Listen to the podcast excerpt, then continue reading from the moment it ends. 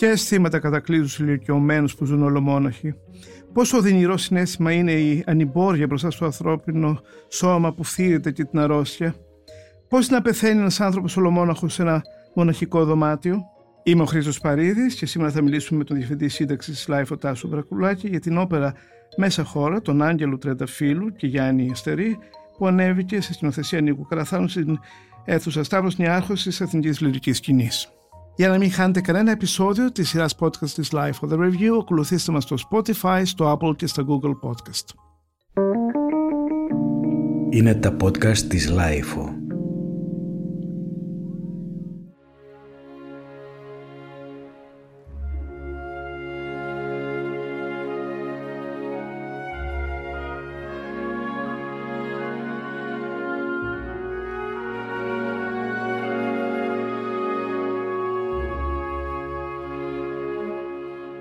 Τάσο, γεια σου. Γεια σου Χριστό. Είδαμε μία παράσταση, μία όπερα, πολύ διαφορετική από οτιδήποτε έχουμε δει μέχρι τώρα, για πολλούς λόγους. Πρώτον, είναι μια ελληνική σύγχρονη όπερα, που δεν κρατάει βέβαια τη δομή μιας ε, ε, όπερας παραδοσιακής, ε, ε, της ευρωπαϊκής δηλαδή μουσικής ε, ε, παράδοσης αλλά ε, είναι κάτι το οποίο γεννήθηκε ε, χάρη σε κάποιους συγκεκριμένους Δηλαδή ήταν η έμπνευση του Γιάννη Αστερή, του Άγγελου Τρενταφύλου και βέβαια συμπληρωματικά και καθοριστικά και του σκηνοθέτη Νίου Καραθάνου. Ο Άγγελος Τρενταφύλου έχει πει επανειλημμένος ότι αυτό που συνέβη πριν μερικά χρόνια, γιατί η όπερα γράφηκε το 16 με 18, ήταν να ανέβει μάλιστα το 20, ναι. την άνοιξη του 20 και ε, έπεσε ακριβώς πάνω στο ξεκίνημα της ναι. ε, να πούμε πανδημίας. Το, το λιμπρέτο ήταν έτοιμο το 18, δηλαδή πριν, πριν, ξεκινήσει, καραντίν, πριν ξεκινήσει η πανδημία, δηλαδή παρόλο που έχει πάρα πολύ μεγάλη σχέση με, τη, με τους θανάτους της πανδημίας. Δηλαδή, γιατί... Ναι, αυτό απλώς είναι μια, μια, σύμπτωση. μια απίστευτη σύμπτωση. Ε, δηλαδή, οι εικόνες που βλέπαμε το πρώτο διάστημα ε, ηλικιωμένων ανθρώπων στην Ιταλία κυρίως να πεθαίνουν ολομόναχοι και όχι βέβαια γιατί ήταν απαραίτητα ολομόναχοι στη ζωή τους, αλλά γιατί δεν επιτρεπόταν να τους πλησιάσουν ναι, οι οικογένειές τους. Χρήστο και στην Ελλάδα από τους 30.000 ανθρώπους όσοι έχουν πεθάνει, οι πιο πολλοί πεθάνουν στην εντατική ολομόναχοι. Ακριβώς. Δηλαδή, αποχαιρετάς την οικογένεια από την ώρα που, που αρχίζει να χειροτερεύει η ασθένεια και όσες μέρες είσαι εκεί μέσα είσαι μόνος. Αυτό είναι αλήθεια. Αλλά ναι. η όπερα ήταν έτοιμη και ναι, ναι, μιλούσε κατά κάποιο τρόπο για όλα αυτά χωρίς ερήμην uh, της πραγματικότητας. Των εξελίξεων δηλαδή που έγιναν uh, από το 20 Ναι, αλλά επειδή βλέπεις τώρα όμως έχει μια άλλη βαρύτητα και τα είναι πάρα πολύ συναισθηματικά φορτισμένη όλη η όπερα από την αρχή μέχρι το τέλος. Είναι μια όπερα που είναι γεμάτη εντάσεις, χωρίς να έχει ακριβώς υπόθεση. Δηλαδή είναι μια. Δεν είναι το story που έχει μια κλασική όπερα. Ναι, το είπαμε ε, αυτό. Ναι, είναι, μια... είναι περιστατικά που διαδέχονται το ένα το άλλο, είναι σπονδυλωτή όπερα. Πολύ συγκινητικά αλλά και πολύ αστεία κάποιες στιγμές. Ναι, υπάρχει χιούμορ όντως που εξισορροπεί λιγάκι το πολύ. Ναι, αλλά, αλλά γενικά όμως είναι μια πάρα πολύ στενάχωρη. Ε, ε, βέβαια, διότι το θέμα της είναι ο θάνατος. Ο θάνατος. Και μάλιστα ο θάνατος, ο μοναχικός ναι. θάνατος ανθρώπων που για οποιοδήποτε λόγο δεν έχουν κάποιον δίπλα τους στις τελευταίες στιγμές της ζωής τους. Δηλαδή, ξέρεις, όπως ε, έχει εξηγήσει ο Άγγελος, ο Τρενταφύλου, ο συνθέτης της ε, όπερας αυτής, της μέσα χώρας, ε, όλο αυτό ξεκίνησε γιατί διάβασε ένα σοκαριστικό, ε, μια σοκαριστική είδηση που ήρθε από την Ιαπωνία. Όπως δηλαδή οι άνθρωποι πεθαίνουν ολομόναχοι, δεν, τους, ε, δεν υπάρχουν συνήθως συγγενείς, το καταλαβαίνει μια πολυκατοικία είτε από τη μυρωδιά είτε από κάτι άλλο. Μάλιστα υπάρχει και μια ορολογία γι' αυτό, λέγεται κοντόκουση και ε, αυτό τον σώκαρε τόσο πολύ που του έφερε μνήμες από, από τους δικούς του ανθρώπους. Δηλαδή ε, φαίνεται ότι είναι ένα παιδί που μεγάλωσε πολύ κοντά στους παππούδες του ε, νομίζω ότι δεν υπάρχει άνθρωπος που δεν έχει κάποιον δικό του χάσει με αυτόν τον τρόπο. Δηλαδή, έναν ηλικιωμένο που πέθανε από άνοια, κάποιον που πέθανε από αρρώστια. Όλοι οι άνθρωποι κάπως έτσι πεθαίνουν. Γι' αυτό και μπορείς να ταυτιστείς. Κοίτα, στα παλιότερα ε, ε, ελληνικά σπίτια που η γιαγιά ή ο παππούς ήταν παρόν μέχρι το τέλος και συνήθως τον, τον ή την αγκάλιαζαν με όλη την αγάπη.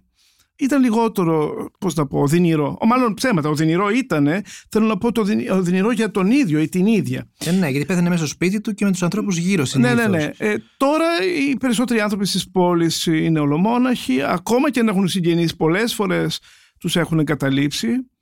Πολλές φορές είναι θύματα ενός είδους εκμετάλλευσης οικονομικής. Τους θυμούνται μόνο για αυτούς τους λόγους, έτσι. Λοιπόν, εδώ πέρα ο Άγγελος, ε, ο οποίος είναι το ξέρουμε, δεν ξέρω αν το ξέρεις προσωπικά, είναι ένα πολύ συναισθηματικό παιδί. Τον άγγιξε πολύ αυτή η είδηση. Τον σόκαρε πραγματικά, ειλικρινά αυτή η ιστορία που διάβασε από την Ιαπωνία και αποφάσισε να γράψει λοιπόν αυτό το έργο. Ε, προσέγγισε τον Γιάννη Αστερία, έναν άνθρωπο που έχει συνεργαστεί μαζί του στο παρελθόν. Αν θυμάσαι, είχε κάνει τη διασκευή για τους όρνηθες ε, σε παλιότερη σκηνοθεσία του Καραθάνου και γράψαν λοιπόν μαζί λιμπρέτο και μουσική. Ο οποίος αστερείς να πούμε ότι είναι ψυχίατρος και έχει σχέση με ιατρική και πολλές από τις ιστορίες που παρουσιάζει τέλος πάντων η όπερα μπορεί να μην να δουν και υποθέσεις πολύ γνωστέ. Να δουν οικίες Ακριβώς. Ναι, υπάρχουν γνωστές. Υπάρχουν και πραγματικές. Δεν ξέρω υπάρχουν επεισόδια τα οποία επεισόδια, με ναι. έναν τρόπο ή τον άλλον τα ήξερε, τα είχε ζήσει ή τα είχε ακούσει από ανθρώπους ε, του περιβάλλοντός του. Επειδή προέρχεται από αγροτική περιοχή ε, έχει και μια ιδιαίτερη σχέση με αυτό. Δηλαδή, εξού και δεν ήταν απαραίτητα όλα, ε, δεν τοποθετούνται συγκεκριμένα, ας πούμε, στη σύγχρονη Αθήνα, ας πούμε. Ναι. Είναι, είναι γεγονότα που συμβαίνουν σήμερα και μπορούν να συμβούν οπουδήποτε. Βέβαια, ναι, πιο πολύ, πιο πολύ, Εγώ θέλω να σου πολύ πιο σύνηθες να συμβεί σε μια πόλη η μοναξιά Θέλω να σου πω ότι η πρώτη φορά που συνειδητοποίησα ότι συμβαίνει αυτό, δηλαδή υπάρχουν άνθρωποι. Εγώ και έχω μεγαλώσει σε επαρχία και ζούσα στην επαρχία με μεγάλωσα. Ε, έχω έναν συμμαθητή τέλος πάντων που φεύγει όταν τελειώνει το Λύκειο και πάει στην Αμερική και γίνεται πυροσβέστης και αρχινάει μετά από κάποια χρόνια στην Ελλάδα για διακοπές. Και όταν συναντιόμαστε, το μόνο που έχει να κάνει είναι να διηγείται περιστατικά που του συνέβαιναν στη δουλειά, που εμένα μου ε, ακούγονταν εξωπραγματικά. Δηλαδή, ότι η δουλειά του είναι να, ανοίγει, να ανοίγουν πόρτες από διαμερίσματα που έχουν πεθάνει άνθρωποι μέσα. Κυρίως έκανε αυτό. Δηλαδή ανοίγανε πόρτες. Σε μεγάλη πόλη. Στο New Jersey. Mm-hmm. Καλά. Και, ναι. Και έμπαινε μέσα στο σπίτι. Suburbia, ναι. Και έβρισκε. Θυμή, θυμάμαι να μου λέει ότι ήταν μια ηλικιωμένη κυρία που είχε πεθάνει, είχε Πάρκινσον και είχε πνιγεί την ώρα που έτρωγε. Και τη βρήκανε μετά από δύο μήνες γιατί μύριζε όλη η γειτονιά και κανένας δεν την είχε να ζητήσει ως άνθρωπο. Επειδή μύριζε η γειτονιά, φτάσαν στο σπίτι της και ανοίξανε και μπήκανε μέσα και μου λέει και άλλα πολλά τέτοια περιστατικά. Και εγώ τότε άρχισα να συνειδητοποιώ ότι υπάρχουν άνθρωποι που πεθαίνουν μόνοι τους τελικά. Δηλαδή Μα είναι ακριβώς το ίδιο με αυτό που συμβαίνει ε, ε, στην Ιαπωνία και ήταν η είδηση που έφτασε, έπεσε στην αντίληψη του Άγγελου, του Ρενταφύλου και ήταν, ε, αποτέλεσε την αφορμή να γράψει το έργο.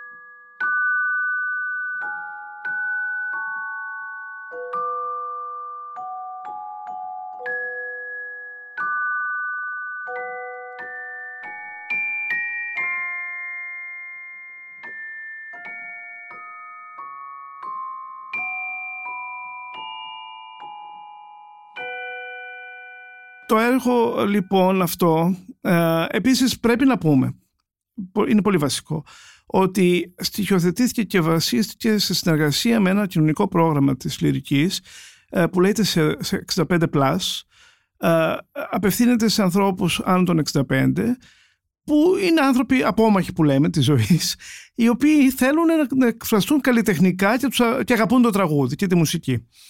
Οπότε οι περισσότεροι από τους ε, ε, συμμετέχοντες, ε, όχι όλοι βέβαια, υπάρχουν και επαγγελματίες ε, τραγουδιστές παλιοί που συνήθως έχουν συνταξιδοτηθεί. Ναι. Λοιπόν, η χοροδία η βασική και κάποιοι από τους ε, σολίστες είναι άνθρωποι που ξεπίδησαν μέσα από αυτό το πρόγραμμα το 65+. Ξέρεις, ήταν και ο βασικός λόγος που καθυστέρησε τόσο πολύ να ανεβει Διότι όταν ε, τελείωσε η πρώτη καραντίνα, πρώτο κύμα, το πρώτο ναι. κύμα, Βέβαια, λίγο μετά έρθει το δευτερο Αλλά ήταν ένα μεγάλο θέμα πώς θα συγκεντρώσεις ανθρώπους που είναι αυτέ τι ηλικίε και οι οποίοι εκείνο το διάστημα ήταν ο στόχος του COVID και ε, πραγματικά κινδυνεύανε. Έπρεπε να μπουν σε μέσα μέχρι να φτάσουν στη λυρική, να, να συναντηθούν με, με, με παρέες, με, με, ομάδα, με μεγάλη και κινδύνευαν.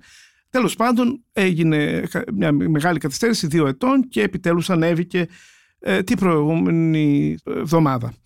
Εσύ τώρα, ε, είναι ένα έργο το οποίο σε άγγιξε και εμένα πραγματικά... Ε, εγώ να σου πω ότι το πρώτο, το πρώτο μέρος το θεωρώ συγκλονιστικό. Δηλαδή εγώ πραγματικά συγκλονίστηκα γιατί ήταν ιστορίες όπως ακούγονταν η μία μετά την άλλη, όλες πάρα πολύ έντονες. Λοιπόν, να αναφερθούμε σε μερικές γιατί ναι. ε, οι άνθρωποι που μας ακούνε πιθανόν να μην έχουν δει και την παράσταση. Θέλεις να αναφερθείς σε κάποια επεισόδια που, που σε άγγιξαν ιδιαίτερα; Θα σου πω, θα σου πω ότι ε, να πούμε λίγο ότι η μουσικά είναι εξαιρετική. Είναι πάρα πολύ καλή μουσική και είναι όπερα. Δεν είναι musical που θα μπορούσε να είναι. Γιατί όταν ακούς ότι κάνουν μια, ένα έργο με ηλικιωμένους, μπορεί να σκέφτεσαι κάτι άλλο. Είναι όπερα.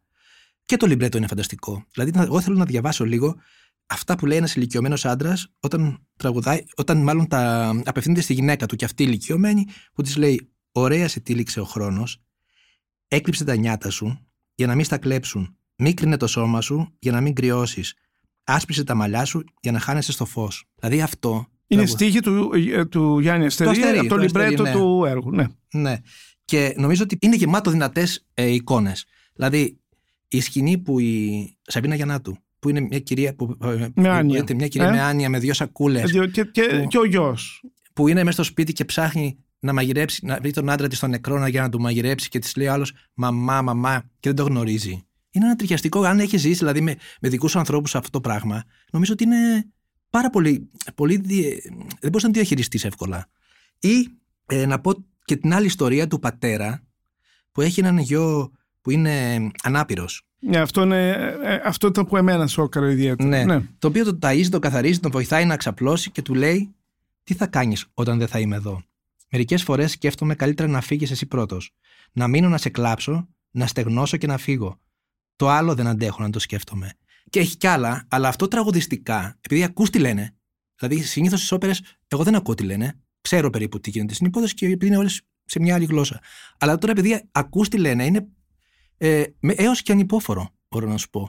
Αυτό είναι το, το, το, μεγάλο, το, το μεγάλο πλεονέκτημα αυτής της όπερας, ότι ακούς αυτή την πάρα πολύ καλή μουσική και αυτά τα λόγια και δεν σε ενδιαφέρει. Δηλαδή, συνήθως πας να δεις, να ακούσει την άρια, πας, είναι άλλο πράγμα η όπερα. Αλλά αυτή είναι τελείως ξεχωριστή. Να πω και κάτι άλλο. Δηλαδή, και μια γυναίκα, για το άλλο της γυναίκας στο κομμάτι που λέει Το σώμα μοιάζει σαν να μην είναι σώμα. Η σάρκα που αγκαλιάζει τα κόκαλα ζάρωσε και στέγνωσε. Τα νεύρα μαζεύουνε, τραβάνε τα σπλάχνα, τραβάνε τους μη. Το κεφάλι σκύβει, τα χείλια μοιάζουν σαν να φυλάνε τα γόνατα. Τα χέρια λύνονται, παραδίνονται και τρέμουν ασταμάτητα, αυτός ο φρικτός χορός των χεριών. Το πιο ωραίο μέρος από όλα, γιατί αυτό το λύνει τραγουδιστικά και είναι και πάρα πολύ καλή αυτή η κυρία που το τραγουδαει Δεν ξέρω πώς τη λένε, δεν ναι. θυμάμαι, αλλά νομίζω ότι είναι μια ερασιτέχνης που το λέει αυτό. Ναι, ναι. Λέει τα χέρια τρέμουν ασταμάτητα, αλλά αυτά είναι όλα η ζωή. Και η ζωή δεν με πειράζει. Το πιο βαθύ, το πιο βαθύ, πόσο κι αν σκάψω δεν το φτάνω, είναι εκείνο το μικρό σκουλίκι μέσα μου που λέει ψιθυριστά με μια φωνή από το κέντρο της νύχτας, λέει Σε περίμενα για το, γλέντι, για το γλέντι, αλλά τέλειωσε το κρασί. Ξέρω, δηλαδή είναι πολύ ποιητικό. Ναι, γιατί, ο γιατί, ο, γιατί ο Γιάννης Αστερής είναι λογοτέχνης. Και να ε, πω και με, ε, όταν ε, φορτίζεσαι τόσο πολύ συναισθηματικά, έχει αυτά τα τερλούδια που λέει Βρήκανε το μανόλι σας καλιά λουσμένο μακαρόνια και κεφτέδες, κατέβαζε φαγή τα σκυλιά. Δηλαδή είναι. Ε, ναι, έρχεται το χιούμορ λίγο να αποφορτήσει το προηγούμενο α, πολύ δραματικό στοιχείο και να προχωρήσει λίγο παραπέρα την ας πούμε πλοκή που δεν υπάρχει πλοκή υπάρχουν αυτά τα, αυτές οι σύντομες πολύ συντρακτικές ε,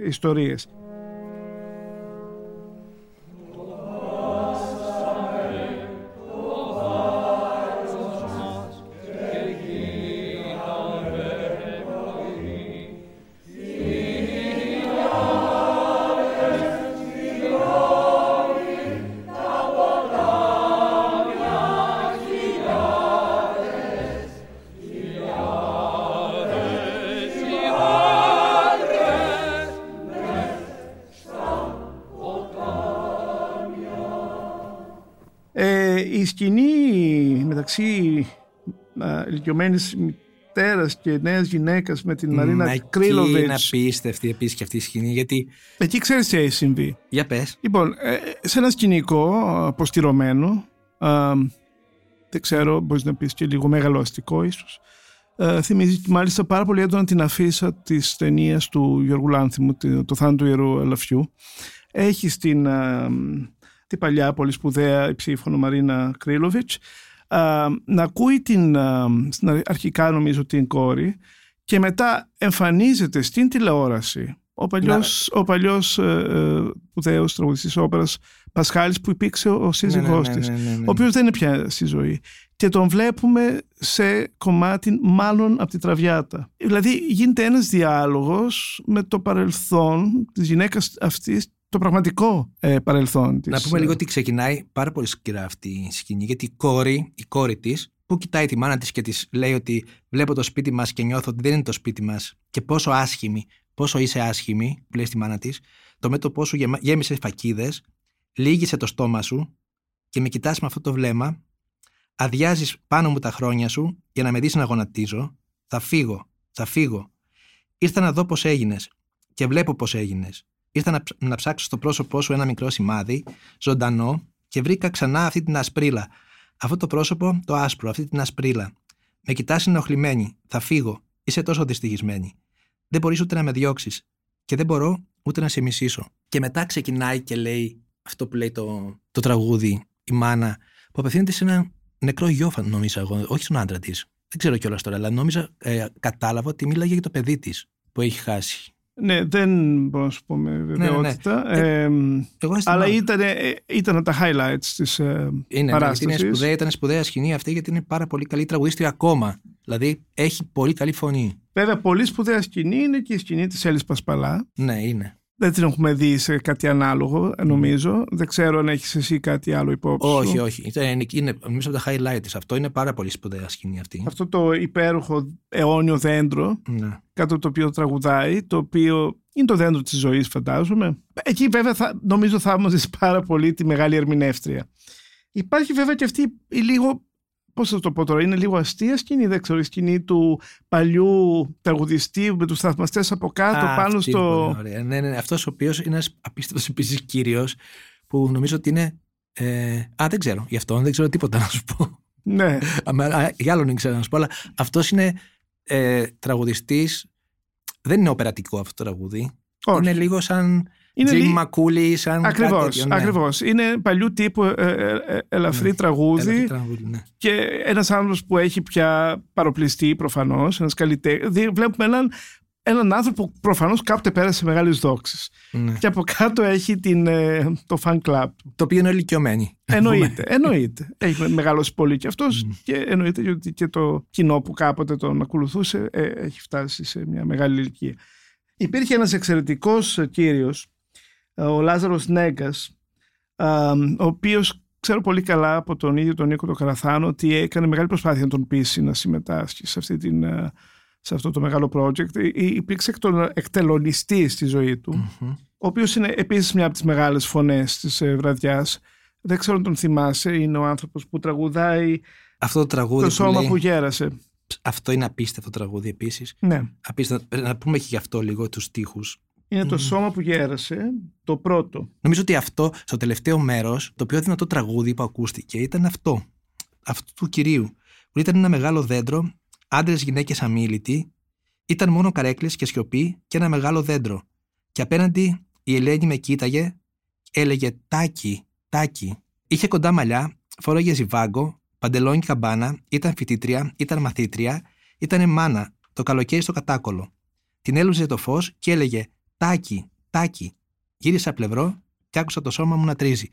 Ε, για μένα αυτό είναι το κορυφαίο κομμάτι ναι, του τελευταίου μέρους. Είναι υπέροχη στίχη, βέβαια. Ναι. ναι. Λοιπόν, πρέπει να σου πω ότι όπως και σένα, μάλλον αντίθετα με, με, με τη δική σου έτσι, το τρόπο που βίωσες την παράσταση, που έκλειες από ό,τι λες. Εγώ στο πρώτο μέρος πάρα ναι. πολύ. Εγώ νομίζω το έβλεπα λίγο πιο θεατρικά και ήξερα το λιμπρέτο γιατί είχα κατά κάποιο τρόπο συνεργαστεί σε μια συνέντευξη των τριών συντελεστών για το πρόγραμμα.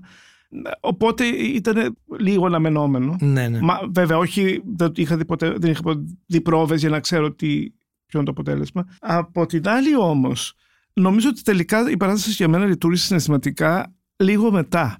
Δηλαδή, μέσα στη βδομάδα και καθώς προχωρούσαμε σήμερα που θα κάναμε αυτή την αυτό το podcast, πραγματικά άρχισαν να έρχονται οι μνήμες ενός πάρα πολύ γλυκού ε, έργου, ενός μεγάλης τρυφερότητας, μεγάλης ευαισθησίας και ναι, όντως με έναν τρόπο συνταρακτικό στιγμές-στιγμές του.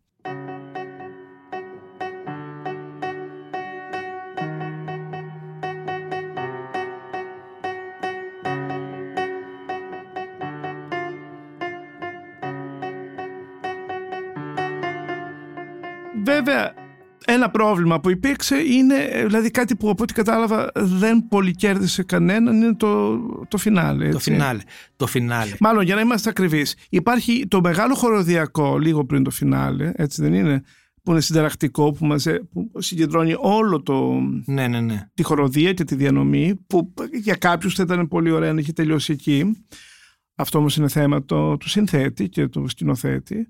Εγώ εκεί πραγματικά συγκινήθηκα είναι και υπέροχη μουσική σε εκείνο το σημείο. Αλλά ακολουθεί αυτό το παράξενο ανατολίτικο τραγούδι της ε, Σαββίνα Γιαννάτου. Ναι, το οποίο ε, καταλαβαίνεις γιατί το βάλε εκεί, γιατί οι ηλικιωμένοι υποτίθεται σε αυτή τη ζωή που έχουν περάσει πια, στην άλλη ζωή, τι θα ακούγανε, Ρε Χριστό, πανηγύρια, πανηγυριώτικα. Είναι ένα κάτι που ήταν ένας, κάτι ένας διονυσιασμός μεταθανάτιος, κάπως έτσι, που δεν μπορούσε να παίξει κάτι άλλο.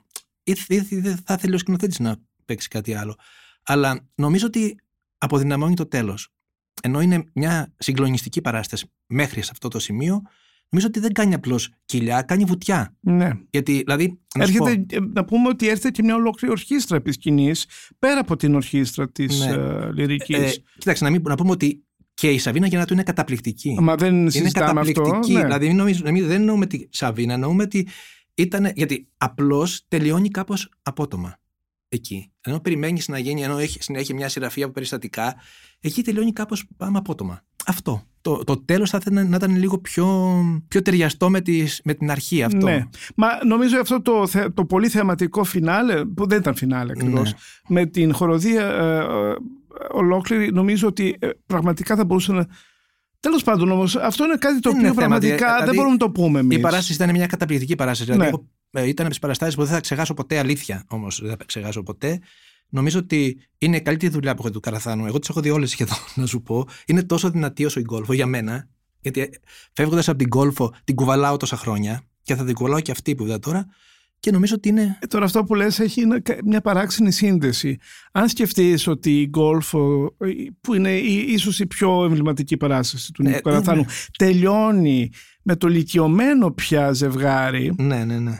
Ε, είναι σαν να, ξέρεις, σαν να γίνεται ένας συνδετικό κρίκος με αυτή την παράσταση. Δηλαδή, αν ε, δώσουμε μεγάλη σημασία στο συνέστημα δηλαδή των πραγμάτων, ε, άλλωστε ο, ο Νίκος Καραθάνος πραγματικά όποτε μιλάει για ε, μιλάει με μια πολύ ιδιαίτερη ζέση. Δεν, δεν, δεν το αφήνει έτσι. Δεν μιλάει με κινησμό, το αντίθετο ακριβώς. Ναι. Και νομίζω ότι τον άγγιξα από τη πρώτη στιγμή το όραμα του Άγγελου Τρενταφύλου και σίγουρα αυτοί οι τρεις άνθρωποι ε, μεταξύ τους χτίσανε μια, ένα, από κοινού ένα πολύ ενδιαφέρον, πάρα πολύ ωραίο αποτέλεσμα. Ελπίζω μόνο να συνεχιστεί, δηλαδή να, έχει, να μην είναι τελείωσε τώρα, να έχει κι άλλο. Ναι, προφανώς δηλαδή... υπάρχουν πρακτικά προβλήματα. Δεν ξέρω, γιατί είναι, μια, είναι μια μεγάλη διανομή. Είναι κρίμα, με, με, είναι κρίμα να μην συνεχιστεί δηλαδή, το χειμώνα αυτή. Να μην επαναληφθεί. επαναληφθεί για να τη δει κι άλλος κόσμος. Γιατί νομίζω ότι ήταν τέτοια εποχή. Είναι και λίγο εποχή περίεργη για θέατρο τώρα και για, για κλειστό θέατρο. Είναι κλειστός ναι, ναι. και είναι και πάλι τώρα κι άλλο κύμα πανδημίας. Και Απ' την άλλη, ναι. βέβαια, πρέπει να ομολογήσουμε ότι δεν είναι και ένα θέμα που έλκει το πολύ κόσμο. Δηλαδή, θάνατος και μοναξιά. Ναι, είναι... αλλά εγώ πιστεύω ότι αντιθέτως ενδιαφέρει πάρα πολύ κόσμο γιατί είναι το μόνο σίγουρο ότι θα πεθάνουμε όλοι μας.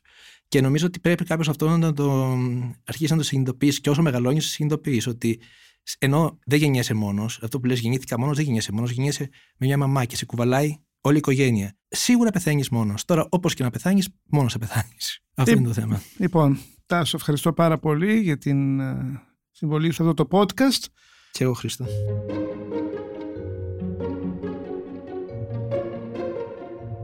Είμαι ο Χρήστος Παρίδης και σήμερα μιλήσαμε με τον διευθυντή σύνταξης της LiFO, Τάσο Μπρακουλάκη, για την όπερα Μέσα Χώρα που ανέβηκε στην εθνική λυρική σκηνή. Για να μην χάνετε κανένα επεισόδιο της σειράς podcast της LiFO The Review, ακολουθήστε μας στο Spotify, στο Apple και στο Google Podcast. Ηχοληψία, επεξεργασία και επιμέλεια, Φαίδωνας Κτενάς και Μερόπη Κοκκίνη. ήταν μια παραγωγή της LiFO. Είναι τα podcast της Λάιφο.